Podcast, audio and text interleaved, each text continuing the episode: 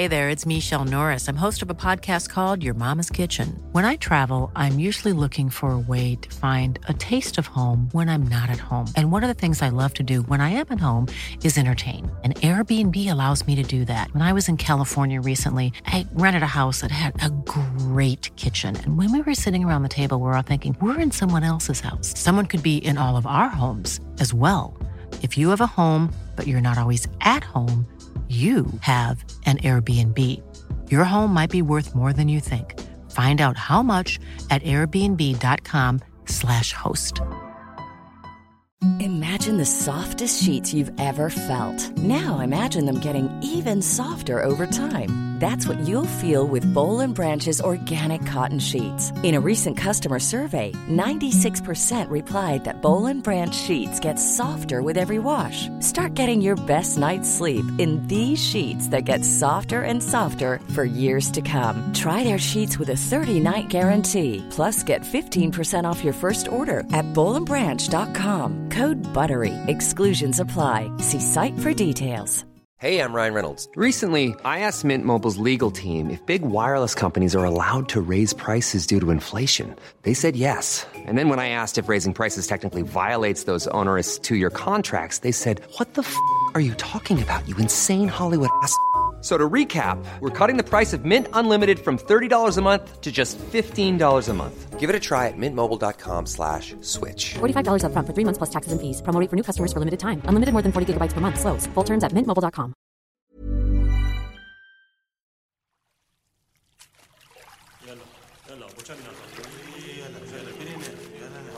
كده بيضغطوا على الكونيك آه أيوه لا أيوه لا أيوه لا أيوه لا. ما شاء الله ما شاء الله. Hey,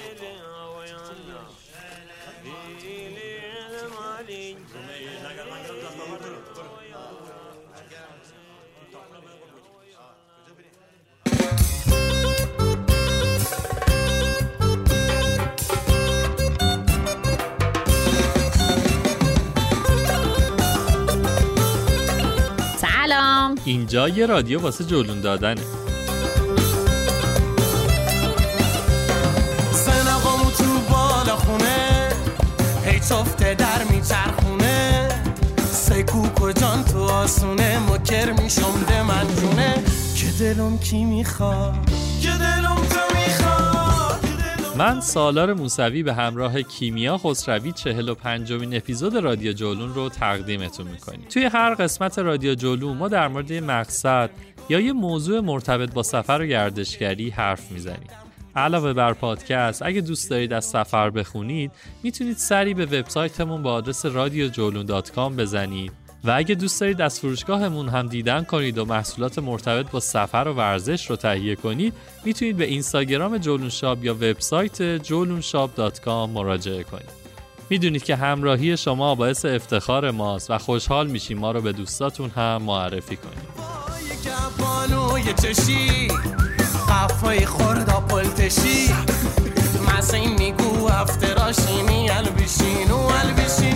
که دلم کی می‌خواد؟ که دلم تو می‌خواد که دلم تو می‌خواد. توی این اپیزود بالاخره قراره بریم سراغ یکی از مقاصدی که مدت ها بود منتظر یه فرصت مناسب بودیم تا در موردش پادکست بسازیم. بوشهر شهریه که من به شخص عاشقشم و بارها بهش سفر کردم و هر بار با کلی خاطر خوب ازش برگشتم. اما اخیرا یه سفر جولونی رفتیم که با هدف دیدن بوشهر شروع شد و در نهایت بخشی از خط ساحلی جنوب با هم دیدیم و برگشتیم. اگه بخوام از کل سفر براتون بگیم یه 5 6 اپیزودی طول می‌کشه.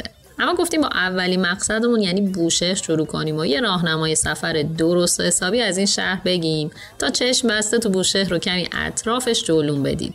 توی این اپیزود و اپیزود بعدی علاوه بر گفتن از تاریخ و فرهنگ مردم بوشهر می‌خوایم بهتون یه برنامه دو روزه حسابی بوشهر گردی بدیم. البته که برای اینکه از سفرتون به بوشهر لذت کافی ببرید خیلی بیشتر از این حرفا باید زمان بذارید.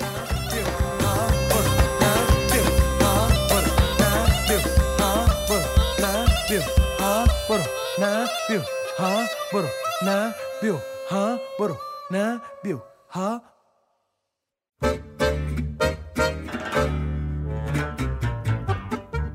اسپانسر این قسمت رادیو جولون صرافی آنلاین بیت میته. اگه شما هم مثل من با شنیدن اسم ارز دیجیتال تن و بدنتون میلرزه اما ته دلتون دوست دارید که وارد این ماجرا بشید و از دنیای مدرن مجازی عقب نمونید به نظرم بد نیست که یه سری به بیت میت بزنید چون هم کار باهاش خیلی سریع و راحته و هم تنوع ارزهای بالایی داره توی بیت میت کاربرای کیف پول دارن که می‌تونن برای واریز، برداشت یا نگهداری ارز دیجیتال از اون استفاده بکنن.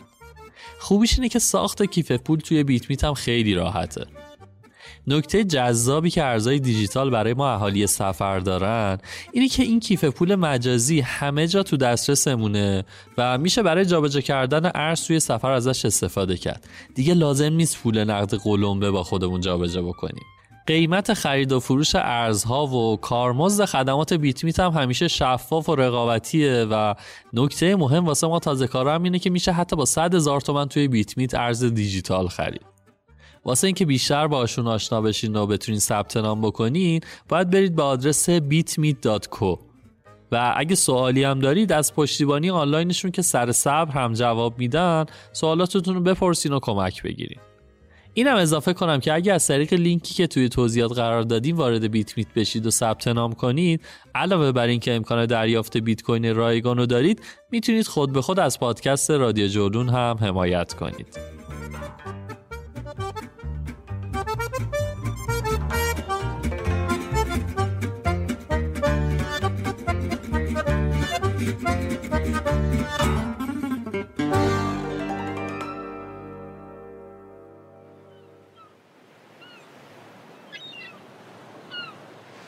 وقتی صحبت از بوشهر میشه ناخداگاه یه سری صدا و آوا میاد تو ذهنم.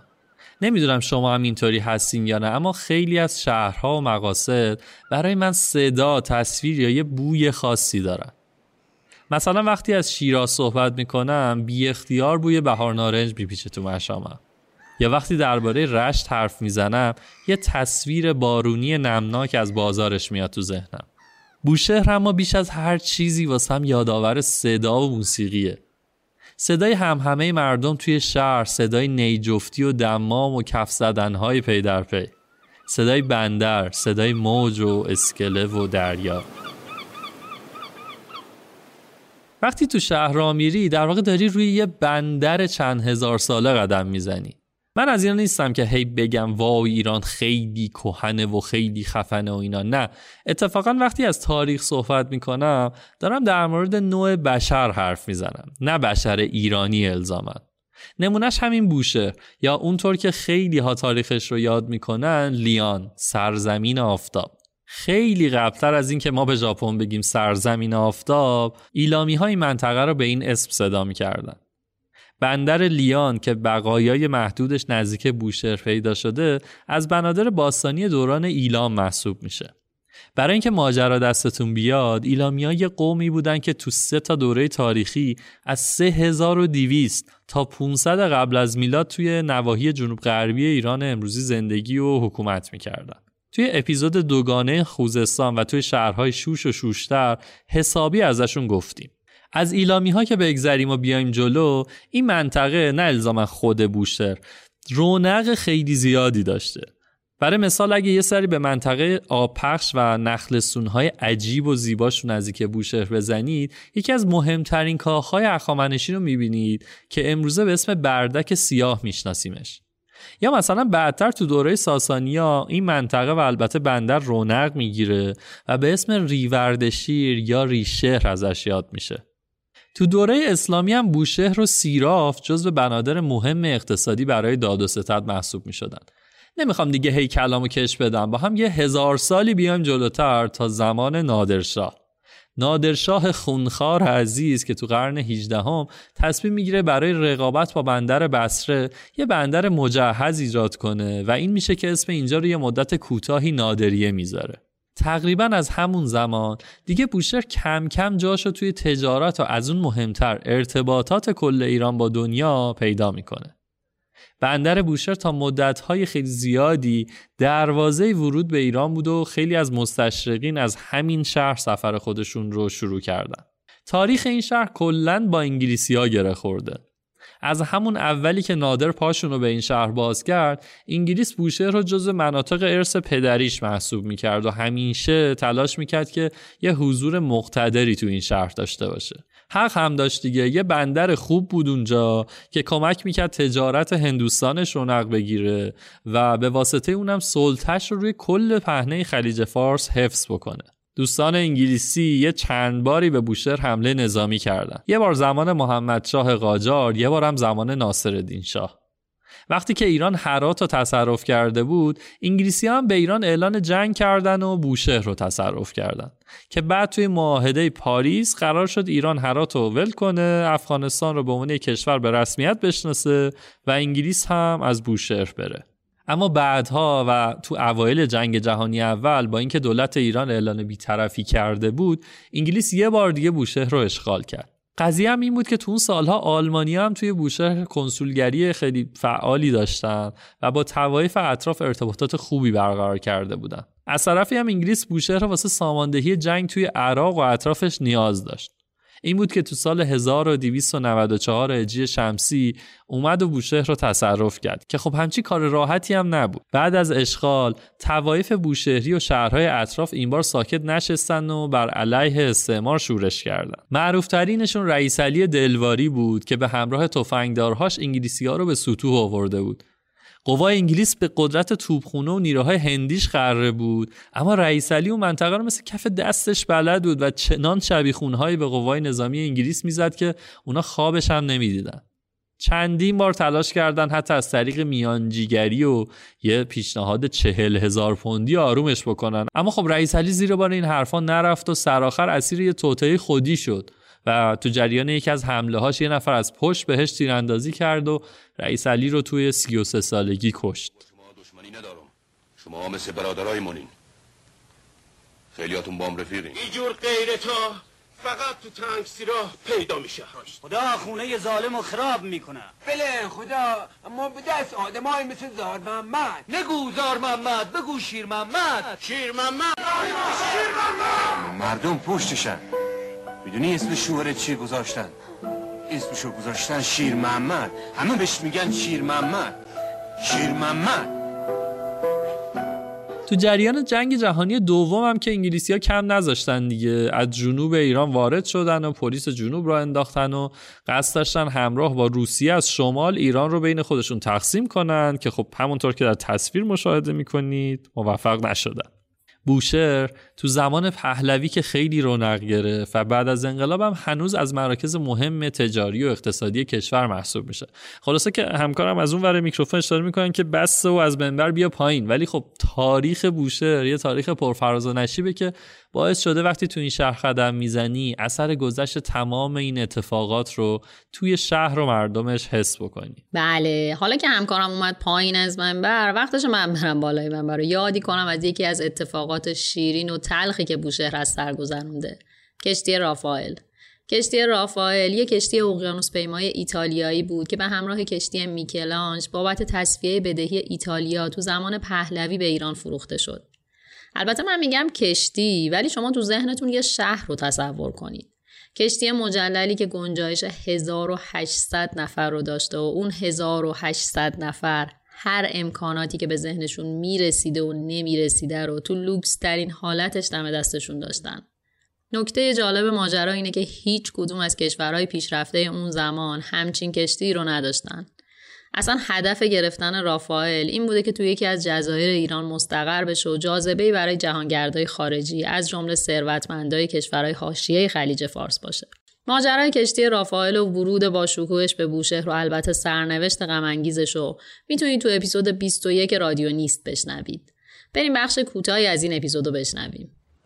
و ورود کشتی به بوشهر از زبان ناخدا و حمید آتشجی از همسایگان بنده ولی تو بوشهر که اومدیم واقعا مردم بوشهر بی نهایت لطف داشتن همه رو اسکله آمدن و برای اون اصلا یک واقعه بسیار بزرگی بود. یعنی عکس اون که توی جنوا به اون حالت غمگین و ناراحت و بود اینجا همه خوشحال و هورا میکشیدن و دست می‌زدن و خیلی خوشحال بودن از این که کشتی با یک عظمتی وارد اونجا شد. فاصله منزلمون تا کشتی رافال پنجامه. روزی که رافال اومد به خاطر که عرض کانال بوشهر اندازه این نبود که بخواد مثلا پیچ بخوره که بچسبه اینا اومدن از خود دریا کشتی رو عقب عقب بردن داخل کانال که چسبونن به اسکله. هم موقعی که کشتی رافال اومد چون که محله ما مثلا بچه محله بهبونی هستیم. تمام خانواده ها هم از زن پیرزن پیرمرد جوون هر کی تو محل خونه مسکونی داشت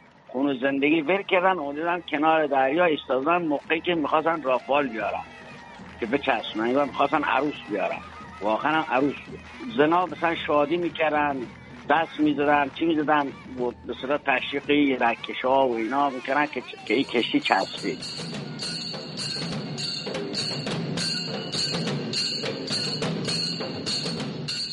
با این راسه همتراز گمرک می‌گیری همتراز بندر می‌گیری میری از مجد جامعه میچکی مجد, مجد درشتی هم ول می‌کنی.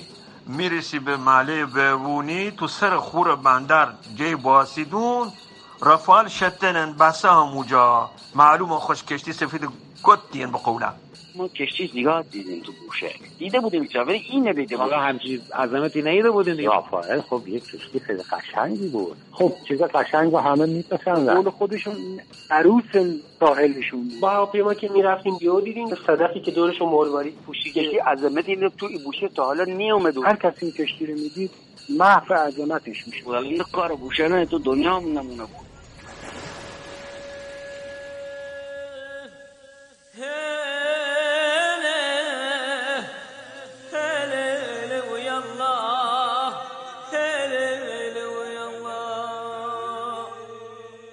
سر صوت خوشم وی هل لالای جانون به جسم مرده گل وی هل بازا برد جون هل بازا برد جون جنون فایز کند وی هل بی صبر آروم که چون مجنون نخد وی هل سر در بیابون هل سر در بیابون هل سر در بیابون. حتما می‌دونید که فصل مناسب بوشهرم مثل بقیه شهرهای جنوبی از اوایل پاییز تا اوایل بهاره. تو این بازه معمولا هوا خیلی خوبه. ممکنه تو طول روز گرما اذیتتون کنه ولی شبها حتما هوای مطبوعی در انتظارتونه. برای رسیدن به بوشهر اگه مرکز و نواحی شمالی ایران هستید بعد از گذشتن از اصفهان دو تا راه دارید. یه راه اینه که از سمت سمیرون بری و راه دیگه این که از بروجن بری. اما هر دوی این مسیرها می‌رسه به یاسوج. نکته این که یاسوج رو گفتم اینه که یاسوج و کلا منطقه کوکیلو و بوی رحمت به سرما و زمستون سختش معروفه و از اونجایی که جادهاش هم کوهستانی و پر از کامیونه موقع انتخاب این جاده باید دقت کنید. اما اگه بخت یار باشه و هوا و جاده خوب باشن این شانس رو دارید که تقریبا 50 کیلومتر بعد از یاسوج برسید به منطقه کوش که به کبابهاش معروفه و انصافا هم قیمت و هم کیفیت کبابش بی‌نظیره. ما برای رسیدن به بوشهر صبح از تهران را افتادیم و بعد نهار رو بروجن بودیم. بعد اینکه اسرونا رو هم حسابی تو کوش زدیم راه رو ادامه دادیم تا کازرون و شبم اونجا موندیم. تا هم یه استراحتی کرده باشیم هم یه سری به محوطه باستانی بیشاپور و سنگ نوشته های ساسانی اون منطقه بزنیم و بعد راهمون رو ادامه دادیم به سمت بوشهر. اما اگه هوا خوب نبود یا ترجیحتون این بود که از جاده کوهستانی عبور نکنید راه دیگه اینه که اول برید شیراز یه جولونی تو شیراز بدید. اپیزود 38 و 39 ما رو هم یادتون باشه توی راه گوش کنید. بعد را بیفتید به سمت بوشهر. اگر مبدا رو تهران فرض کنیم این مسیر تقریبا 160 کیلومتر طولانی تره. یه چیز دیگه هم قبل اینکه برسیم به بوشهر اضافه کنم. اونم این که یه منطقه تو نزدیکی برازجان و تقریبا 60 کیلومتری بوشهر هست به اسم آبپخش. این منطقه معروف به نخلهاش پیشنهاد می‌کنم حتما سر راه رسیدن به بوشهر سری هم به آبپخش و نخلهاش بزنید تا کیف کنید.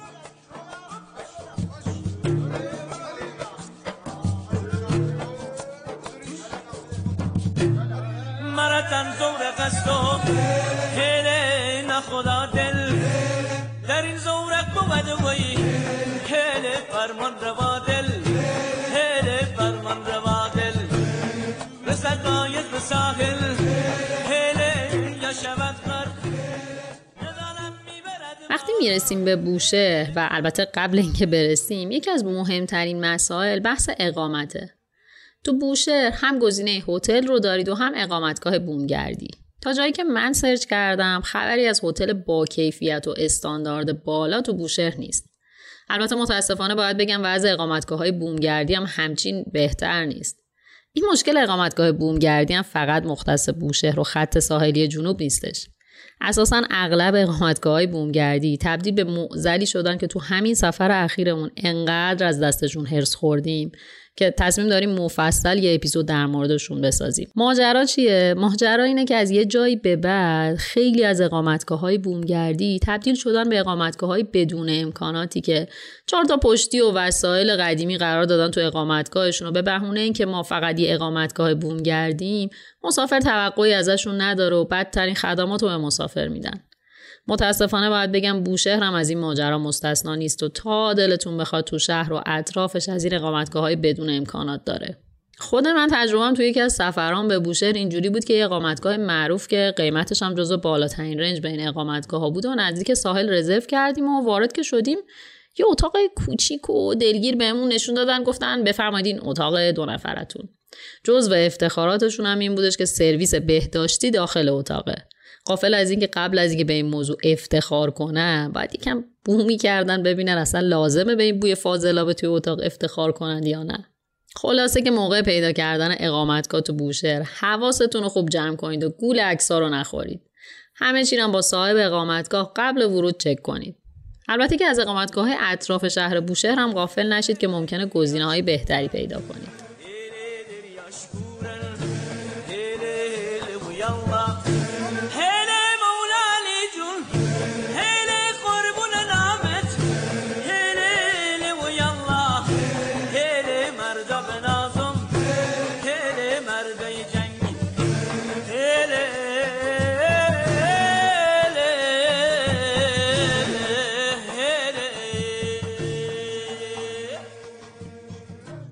اگه اپیزود رشت ما رو شنیده باشید اونجا گفتیم که رشت شهر دیدنی و جاذبه های مشخص نیست.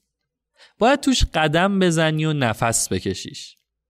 بوشهر هم دقیقا همینطوره. بوشهر دیدنی خارق‌العاده منحصر به فردی نداره. چند تا امارت و مدرسه و ساختمونایی که ممکنه تو هر جای دیگه به راحتی پیدا بکنید اما این ساختمونای شهر نیستن که جاذبه اصلی بوشهرن. جاذبه اصلی بوشهر مردم و حال و هوای روزمره این بندر قدیمیه. من تا حالا کسی نشیدم بگه وای فلان جای تاریخی بوشهر چقدر خفن بود. اما تا دلتون بخواد این جمله رو شنیدم که دلم و تو بوشهر جا گذاشتم. خب این دل پیش آدما و حال و هوای شهر میمونه دیگه. بوشهر می‌تونه به عنوان یه پایگاه واسه شما باشه که روزا برید و جاذبه های طبیعی اطرافش رو ببینید و شبها برگردید به شهر رو درست عین مردم پرشور و حال شب زنده داری کنید. برای همین یه برنامه دو روزه‌ای براتون برنامه ریزی کردیم که یه ترکیبی از جاذبه های تاریخی و فرهنگی و طبیعی. قبل از شروع مسیر روز اولمون پیشنهاد می‌کنم که یه نقشه رو توی گوشیتون باز کنید و زوم کنید روی بوشه. حالا من تصور می‌کنم که زوم کردید. همونطور که می‌بینید بوشه شبیه دماغه تو دل دریاست که هر سه طرفش آبه. احتمالا اولین چیزی که نظرتون رو جلب می‌کنه اینه که درست وسط شهر یه فضای بزرگ خالیه. فرودگاه بوشهر جزو اولین فرودگاه های کشوره. از سال 1298 توش پرواز میشسته و یه زمانی هم توقفگاه مسیر پروازی اروپا به هند بوده. همطور که می‌بینید فرودگاه شهر رو به دو تا تیکه کاملا مجزا تقسیم کرده. این تقسیم بندی الان هم توی جغرافیای بوشهر هنوز ادامه داره و شهر مدرنتر سمت جنوب فرودگاه داره رشد می‌کنه. اما بالای فرودگاه همون جاییه که اتفاقهای اصلی شهر در حال افتادنه. سمت غرب اگه نگاه کنید یه مسیر ساحلی جذاب داره که شما رو میرسونه به نوک شبه جزیره. اما قبل از اینکه بریم اونجا به نظرم یه سرچ کنید یا از مردم محلی بپرسید و سراغ امارت ملک رو بگیرید. امارت ملک که مال یکی از تجار با نفوذ اواخر قاجار بوده و با الهام از کاخهای فرانسوی ساخته شده سالها واسه خودش برو بیایی داشته. بعدها که انگلیسی ها شهر رو گرفتن این خونه رو هم اشغال کردن و به عنوان مقر نظامی ازش استفاده کردن. امارت ملک ساختمون عیونی بزرگه که پشتش هم چند تا باغ و حیات جذاب داشته. اصلا اون پلکان ورودیشو که می‌بینی می‌تونی حدس بزنی که چقدر این ساختمون پر ابهت بوده. متاسفانه سالها خبری از حفاظت و مرمت این خونه قشنگ نبود اما اخیرا افتاده دست بخش خصوصی که مرمتش کنه. حالا اینا از این وره بوم افتادن که متاسفانه در حال حاضر اجازه بازدید نمیدن. ولی شما اگر بعدا این پادکست رو گوش دادین حتما یه سر به امارت ملک بزنید میگم حالا که تا اینجا هم اومدین اگه دوست داشتی می‌تونی یه سری هم به ساحل ریشهر بزنین که یه پاتاق خوبیه واسه دیدن دریا و یه ساحل تقریبا شنی و کنار ساحل قدم زدن.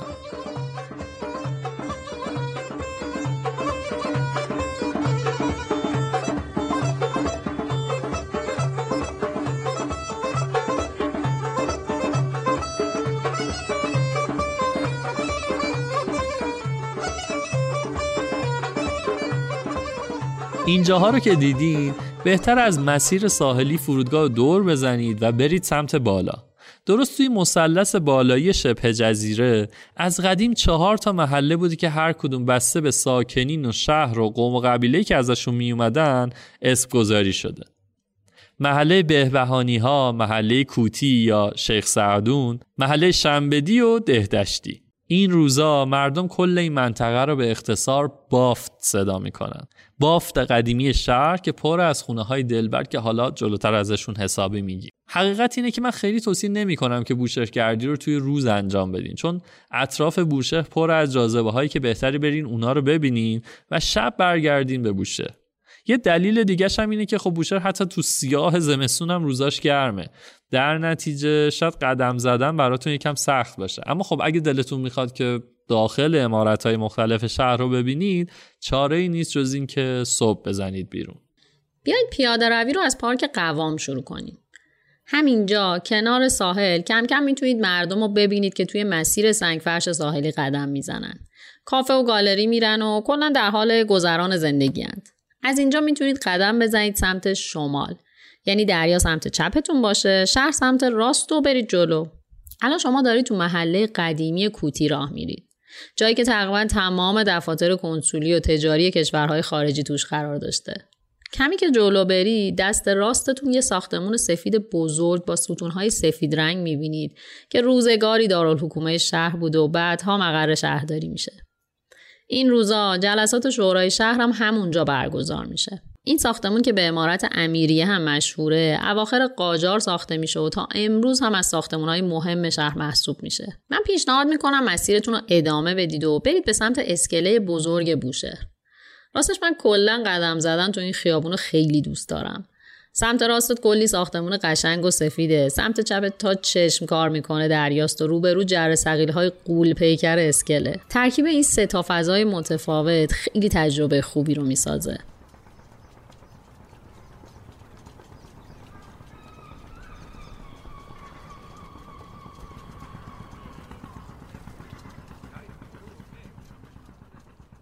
به سمت اسکله که برین دو تا امارت دیگر رو هم می‌تونید ببینین. اول امارت تاهریه که این روزا موزه مردم شناسی بوشه شده. یکم جلوتر امارت گلشنه که از نمونه های خوب معماری خونه های بوشهره. تو همین پیاده روی کوتاه شما وارد یه محله به کل متفاوت یعنی بهبهانی ها شدین. این ساختمون گلشن هم مال تاجری به همین اسم بوده و بازدید از خونه سه طبقش تجربه خوبیه تا بتونید با حال و هوای خونه های این محله آشنا بشید. راستش یه کاری که ما به توصیه سمانه که جلوتر معرفیش می‌کنیم انجام دادیم این بود که رفتیم طبقه دوم ساختمون شهرداری و اونجا توی بالکنش نشستیم رو به دریا. دیدن جنب و جوش مردم شهر از اون بالکن و دریا و نشستن تو سایه ترکیب به یاد موندنی شد برامون.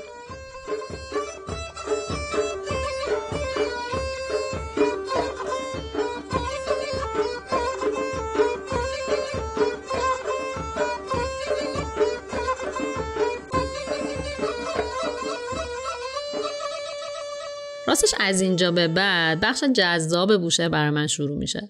پیشنهاد می‌کنم برگردین پیش همون امارت امیریه و از کنارش وارد کوچه پس کوچه های بافت قدیمی بوشهر بشین. وقتی وارد این کوچه های پرپیچ و خم و تو در توی بافت میشی یه انگار یکی دکمه قطع صدای شهر رو می‌زنه اون هم همه و شلوغی خط ساحلی یک جای خودش رو به یه آرامش جذاب و لذت بخش میده. خونه های بافت قدیمی بوشه تو نوع خودشون منحصر به فردند. خونه های قدیمی دو تا سه طبقه که به فراخور شرایط جغرافیایی و آب و هوا اینطوری ساخته شدن. خوشبختانه این روزا خیلی از این خونه ها مرمت شدن و واقعا زیبان. ساختمونهایی با رنگ اکثرا سفید با بالکونا و نرده های چوبی و درهای قدیمی دوست داشتنی که مجموعشون حس گرم و جذابی به آدم میدن.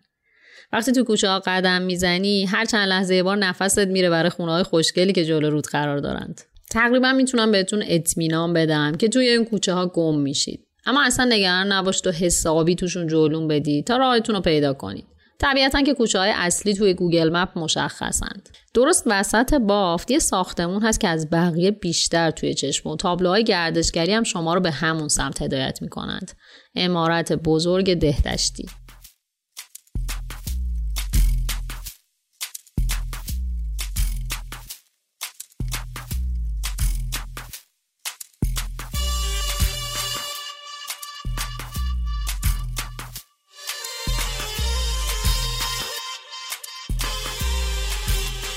من اولین باری که رفتم بوشهر خیلی یهویی شد.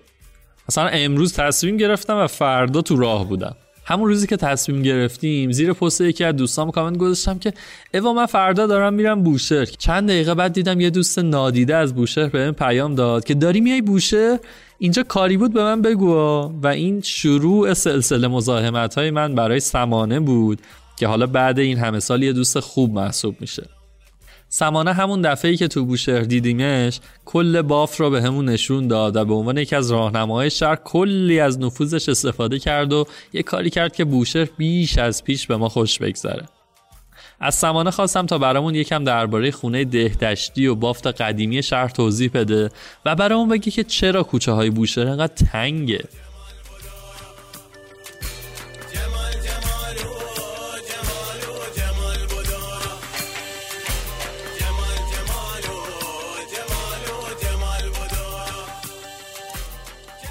قدم زنان تو کوچه پس کوچه های بافت میایم که برسیم به امارت دهدشتی. ولی این کوچه پس کوچه ها خودشون داستان عجیبی دارن.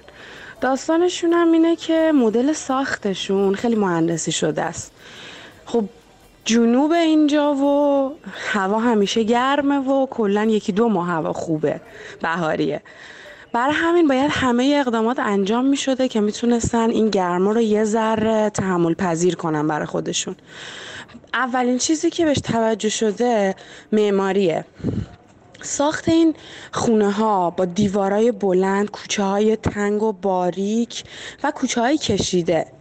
و معمولا هم کوچه ها همیشه مستقیم و صاف نیست و کوچه ها خم, خم و پیچ داره. یه جا مستقیمه یه جا میچرخه. خلاصه این شکلیه. دلیلش هم اینه که بلندی ساختمونا باعث میشه که این کوچه ها همیشه سایه باشه و این باریک بودن هم باعث میشه که باد توی این کوچه ها جریان پیدا کنه و قدم زدن راه رفتن توی این کوچه ها خیلی راحتتر و تحمل پذیرتر بشه. از کوچه پس کوچه ها که گذر می‌کنیم می‌رسیم به یه امارت اواخر قاجار به اسم دهدشتی. یه دالون یا یه راهرو رو میگذرونیم وارد حیات امارت میشیم. حیات امارت ساختش این شکلیه که یک طرف سه طبقه داره و یک طرف دو طبقه. طبقه ای که اون سمتی که سه طبقه است تابستان نشین رو به باده و قسمت زمستان نشینش دو طبقه سطح پایین تری داره و پشت به باده کلا فلسفه خونه های قدیمی توی بوشهر این شکلیه که خونه ها همشون یه حیات مرکزی دارن که دیوارای بلند توی خونه ها باعث میشه که اون حیات همیشه سایه داشته باشه و بتونه بتونن آدما که توی اون خونه زندگی می‌کنن توی فصل تابستون از حیات استفاده کنن. و معمولا هم خونه های قدیمی توی جنوب همشون آب انبار دارن که در طی سال که بارندگی باشه آب بارون رو جمع می‌کنن هدایت می‌کنن به اون آب انبار که توی فصل گرم از اون آب انبار استفاده کنن. خونه دهدشتی هم همینجوره. یه آب انبار داشته کف حیاتش که الان پرش کردن و هیچ ورودی نداره. و دو تا توی حیاتش دو تا حبانه داره. حبانه یه کلمه عربیه. یه کوزه طور سفالیه که توی زمین کار شده و جنسش از جنس سفال سخت و سفال بیرنگه. یه جورایی یخچال قدیمیه. مواد خراب شدنی رو توی فصل گرم توی این حبانه ها توی کف زمین نگهداری می‌کردن. حالا چرا؟ دلیلش اینه که این سفاله خونکای اون آبنبار زیر زمین رو می‌داده به موادی که داخل حبانه نگهداری می‌شده و از اونجا به عنوان یخچال استفاده می‌کردن. یه چیز جالبتر بهتون بگم که توی بوشهر بابام همیشه تعریف می‌کرد می‌گفت که توی فصلای زمستون یه جوری دیگه هم مواد غذایی فاسد شدنی رو نگهداری می‌کرد اینجوری بود که یه سبد طور حسیری یا یه سینی طور حسیری که لبه داره گوشت و این چیزا رو میذاشتن روش و میبستن به نقطه بلند درخت. بهش می‌گفتن ملاله. روی ملاله اینا رو آویزون می‌کردن که خراب نشه تو هوای آزاد. این هم یه نکته دیگه. برگردیم به امارت دهدشتی. امارت دهدشتی این شکلیه که یه قسمت شاهنشین داره که شاهنشینش تفاوتش فقط توی تزئیناتشه. بقیه اتاقا تزئینات کمتری دارن آینه کاری کمتری دارن و توی اتاق شناشیر تزئینات خیلی زیاده. شناشیر دو تا اتاق کنار همه توی امارت دهدشتی که حتی این حرف هست این حدس و گمان هست که یه قسمتش اتاق زنانه و یه قسمتش اتاق مردانه است. اونم این تفاوترم حدسش از کجا میاد؟ از اونجایی که یک طرف تزئینات کمتری داره و یه طرف آینه داره و تزئیناتش تزئینات گل مرغیه که باب سلیقه زنونه است و آینه داره که کاراییش برای خانمها همیشه خیلی بیشتره. و این اتاق شاهنشین یه ورودی طور داره که این ورودیش مثل یه خودش یه اتاقه که چون صاحب امارت دهدشتی یه تاجر بوده یه, یه تاجری که بیشتر تجارتش تجارت روغن بوده. معروف امارت روغنی هم هست امارت دهدشتی. و چون تاجر بوده و مهمانهای زیادی براش می اومده یه ورودی داشته که مثلا یه چیزی شبیه منشیتور اونجا باشه و هندل کنه مهمونا رو ورود بده به اتاقا. یه چیز دیگه که باز توی امارت جالبه مثلا توی خونه های قدیمی بوشهر جالبه اینه که اتاقا اتاقای تو در تو هن. یعنی اتاقا به هم راه دارن. اینم باز دلیلش آب و هواه. آب و هوا این تاثیر رو داره که اتاقا به هم راه دارن. این جریانات با اون پنج دریایی که اتاقا رو به حیات و رو به کوچه ها داشتن ورودی باد دارن و جریانات توشون چرخش داره و باد گرما رو تحمل پذیر سر میگرده. باز معمار از معماریش بخوام بگم اینه که سنگایی که استفاده میشه تو ساخت خونه قدیمی سنگای دریایی هن. سنگایی که از قسمت های سنگ درار بوشهر می آوردن این سنگا طی سالیان سال که زیر دریا و بعد لب دریا قرار گرفتن بینشون یه عالمه صدف داره. این حفرهایی که توی سنگا هست و سنگا خودشون یه جور رطوبت خاص دارن. این حفره اون رطوبت باعث میشه که خونکتر باشه فضا. برای همین از این سنگا استفاده می‌کنن بهش میگن سنگ بوشهری ملات بینشون هم معمولا ساروج بوده. نکته دیگه این بوده که چوبایی که توی سقف خونه استفاده می شده چوبای چندل یا صندل بوده که از تانزانیا و زنگبار آفریقا می آوردن به شهرهای جنوبی و توی سقف از اون استفاده می کردن که اونم باز باعث خنکتر شدن محیط می شده و پنجره های بازشو سبک فرانسوی که با دست می‌تونستی اینا رو تنظیم کنی مثل دریچه های کولر ورودی جریان باد داشته باشه ببندی یا بازشون کنی. اینا همشون به خنکتر شدن محیط کمک می‌کردن. خیلی هم می‌پرسن که چرا جنوب بادگیر نداره؟ بادگیر برای جاهای جاهایی که آب و هوای خشک دارن. چون بادگیر نیاز داره زیرش حوض قرار بگیره و اینجا چون بوشهر و رطوبت زیاده از بادگیر استفاده نمی‌کنن. اینجوری نیست که بگم بادگیر نداشتیم خیلی تعداد کمی داریم توی جنوب. بادگیرها معمولا منطقه مرکزی و خشکن. اینجا معمولا از همین بازشاه و پندریا استفاده می‌کنن و از بادگیر استفاده نمی‌کنن.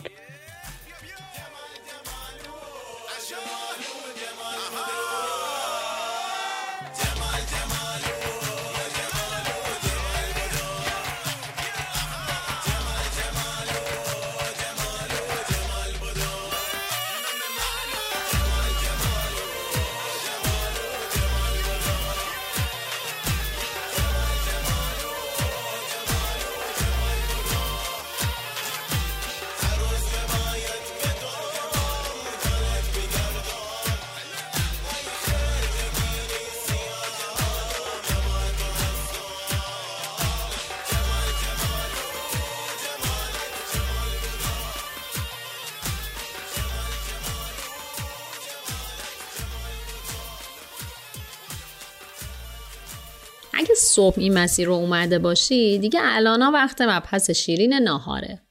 بوشهر از اون جاهاییه که طعمای خاص خودشو داره. یعنی شما می‌تونی غذا رو که خوردی یه نفس عمیق و البته به خاطر فلفل آتشین بکشی و بگی آخیش. مردم شهر طی این سالها و تبادلات فرهنگی زیادی که با تجار و دریانوردهای خارجی داشتند یه فرهنگ غذایی همراه خودشون دارند که بی‌نظیره. غذاهای بوشهری همونطوری که به راحتی میشه حد زد. نزدیکی زیادی با ماهی و میگو دارند و کلا غذاهای دریایی رواج زیادی داره.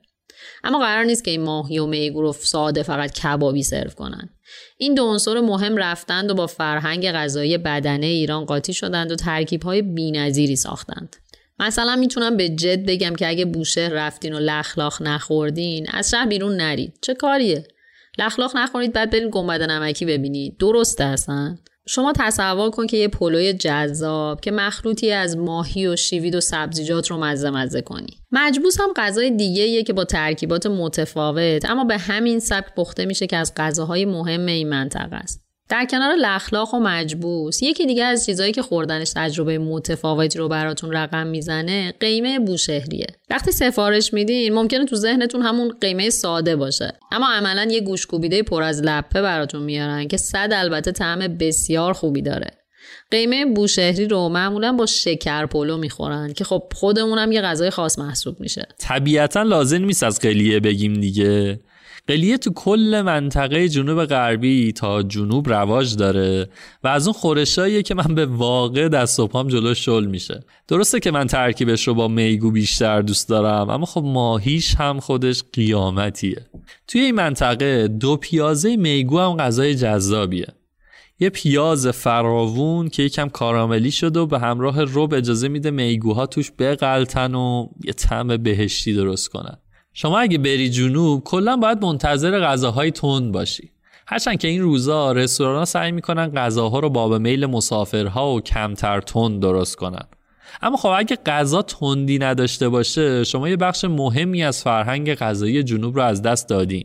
فارغ از آب و هوا که این میزان تندی رو میطلبه تبادل فرهنگی بوچهر با جاهایی مثل عربستان و شیخ جنوب خلیج فارس و البته هند و کشورهای آفریقایی روی موضوع تاثیر خیلی زیادی داشته. یه چیز دیگه که حداقل برای شهرنشین های مناطق شمالی تر ایران تازه و جذابه گمنه یا به قول براز جونیو للک بلغور گندمه که یه جورایی شبیه برنج مصرف میشه. یعنی مثلا جای اینکه به سبک رستورانی قلیه رو با برنج سفید بخوری میریزنش روی گمنه و یه تجربه عجیبی رو لمس می‌کنی. چطوری بگم؟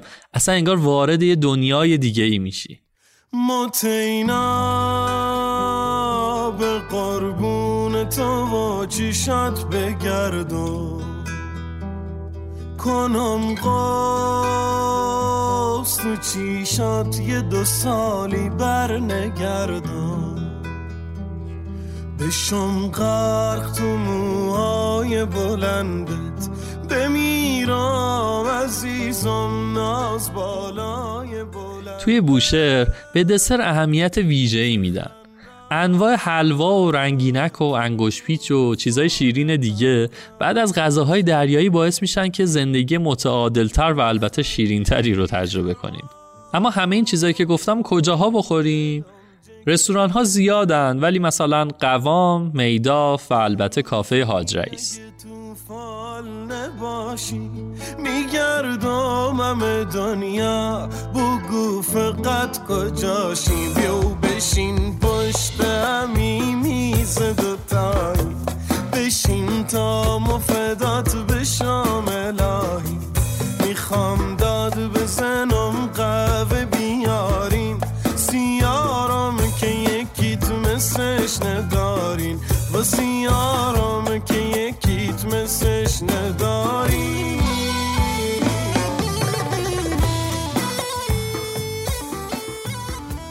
اگه یادتون باشه همون اول اپیزود گفتم که بوشهر برای من بیشتر از هر چیزی با آواها و موسیقی که رنگ می‌گیره.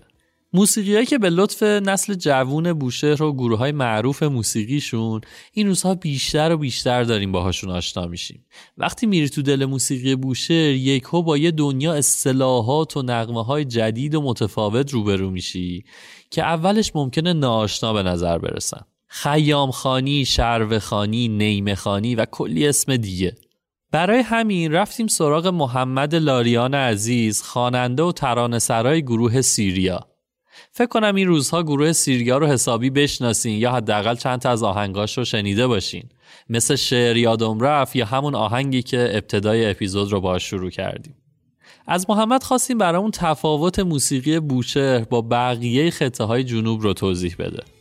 در ادامه اما بحث ادامه پیدا کرد و کشید به خیام خونی و محمد برامون از روح اصلی این رسم قدیمی توی بوشهر گفت.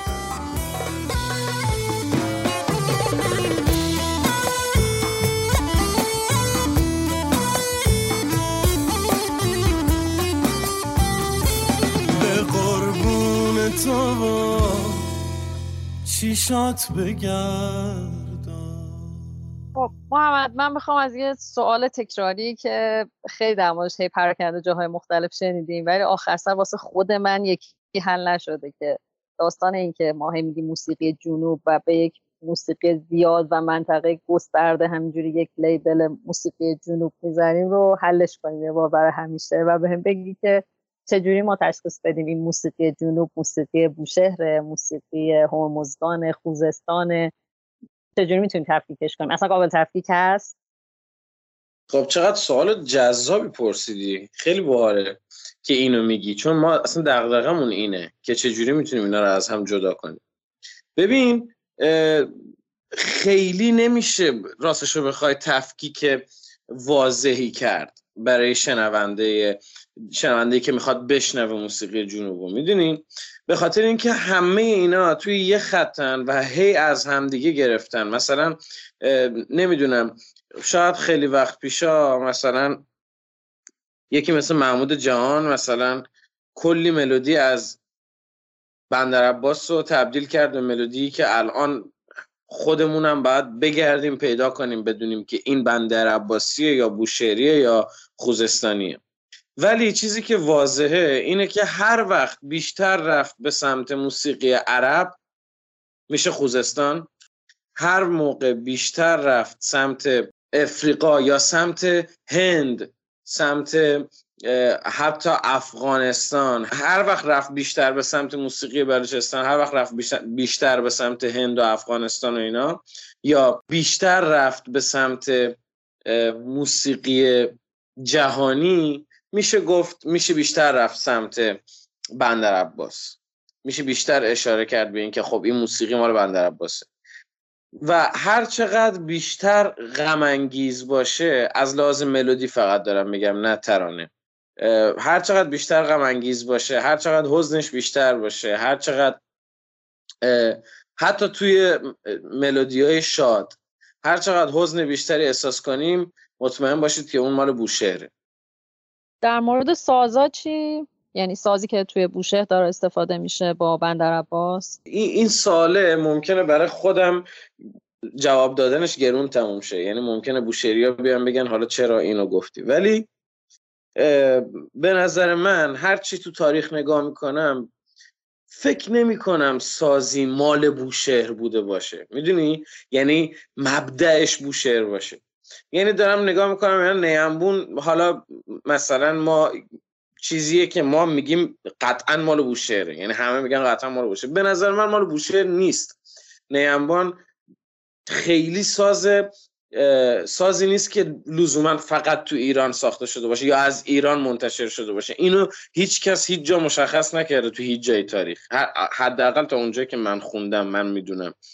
یعنی بیشتر میشه گفت اینا مال جهان عربه تا بگیم مال ایرانه. ولی خیلی به اینا نخواهیم توجه کنیم.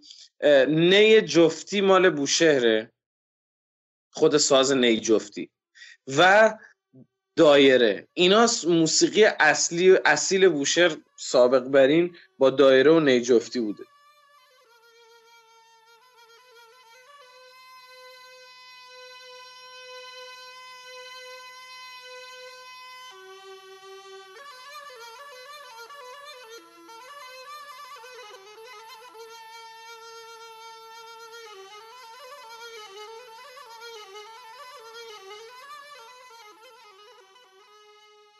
اینم بگم البته بندر عباس اصلا از نیمبون آنچنان استفاده نمی‌کنه. اصلا نیمبون ندارن. تو بندر عباس هنوز یه, یه نوع نیجفتیه که نیجفتی که هفت تا نوت داره مال بوشهر 6 تا نوت داره. می‌دونی؟ و تفاوتش اینه. هنوز که هنوز توی بندر عباس از نیجفتی استفاده می‌کنن بوشهر و خوزستان نیمبونشون بیشتره. یعنی اگر نیمبون شنیدی احتمال زیاد مال بوشهره.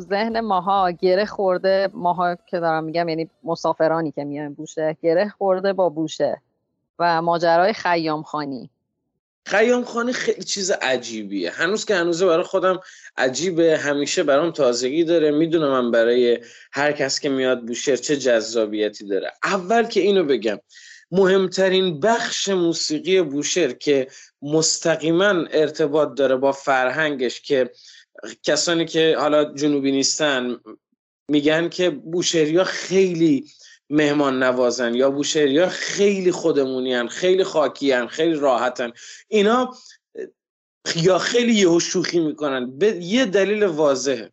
بوشهری باید هر چی زودتر محفل خودشو پیدا کنه. این خیلی مسئله مهمیه که باید توی محفل اتفاق بیفته. حالا موسیقی محفلی بوشهر یکی از اساسی ترینش خیام خانیه و این, این جذابیتی که خیام خانی داره به نظر من ورای از استفاده از اشعار خیامه.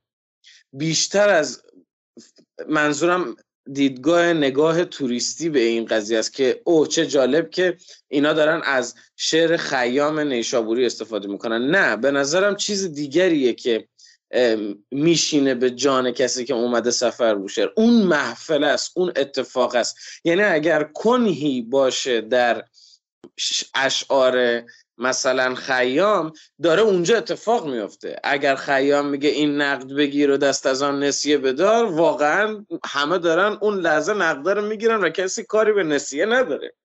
یا اگر خیام داره میگه ای دوست بیا تا غم فردا نخوریم هیچ کس به فردا فکر نمی‌کنه.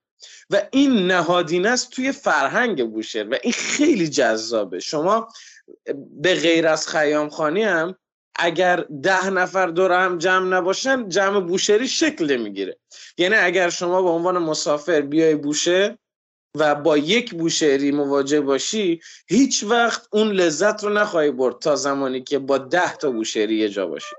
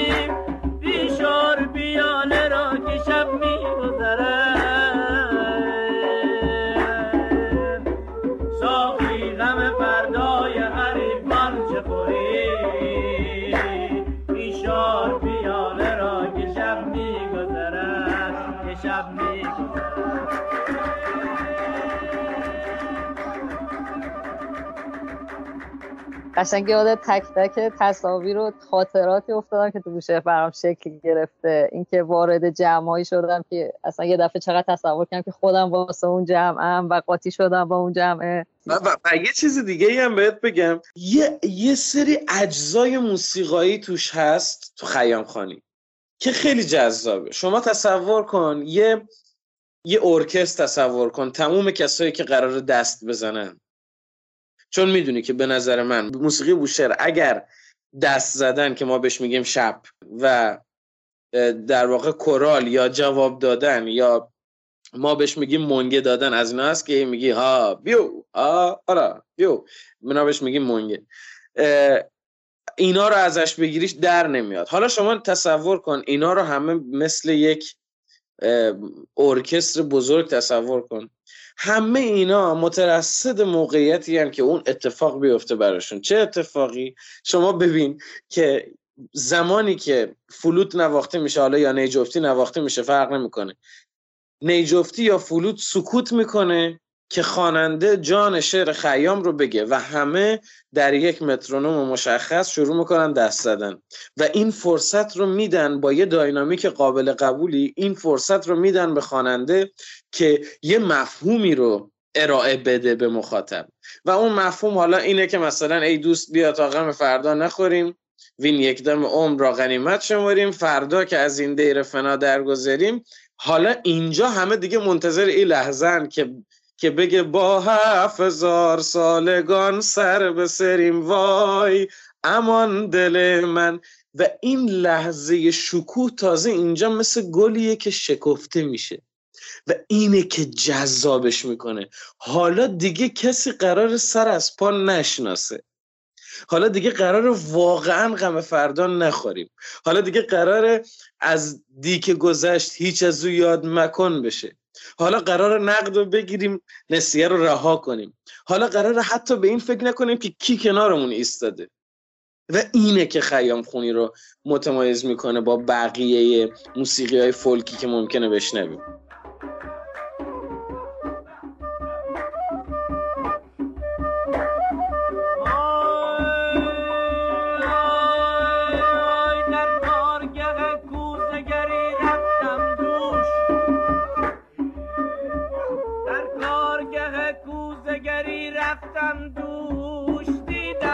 حالا که رسیدیم به عصر روز اول گشت و گذارمون می‌خوایم همینجا تو کوچه پس کوچه های بوشهر باتون خدافزی کنیم و ادامه بوشهر کردیم رو بذاریم برای اپیزود دوم بوشهر. هنوز کلی جاذبه فرهنگی و طبیعی بوشهر مونده که مطمئنم با شنیدنش کوله و چمدون رو میبندید و راهی بوشهر میشید.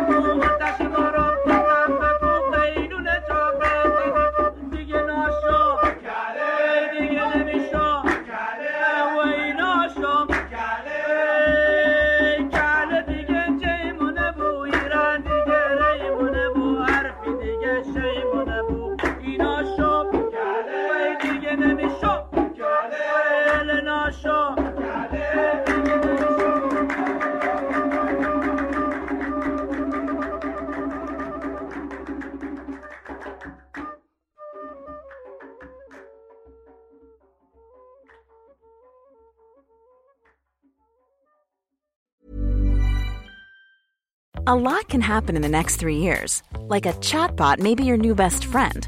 But what won't change? Needing health insurance. United Healthcare Tri Term Medical Plans are available for these changing times.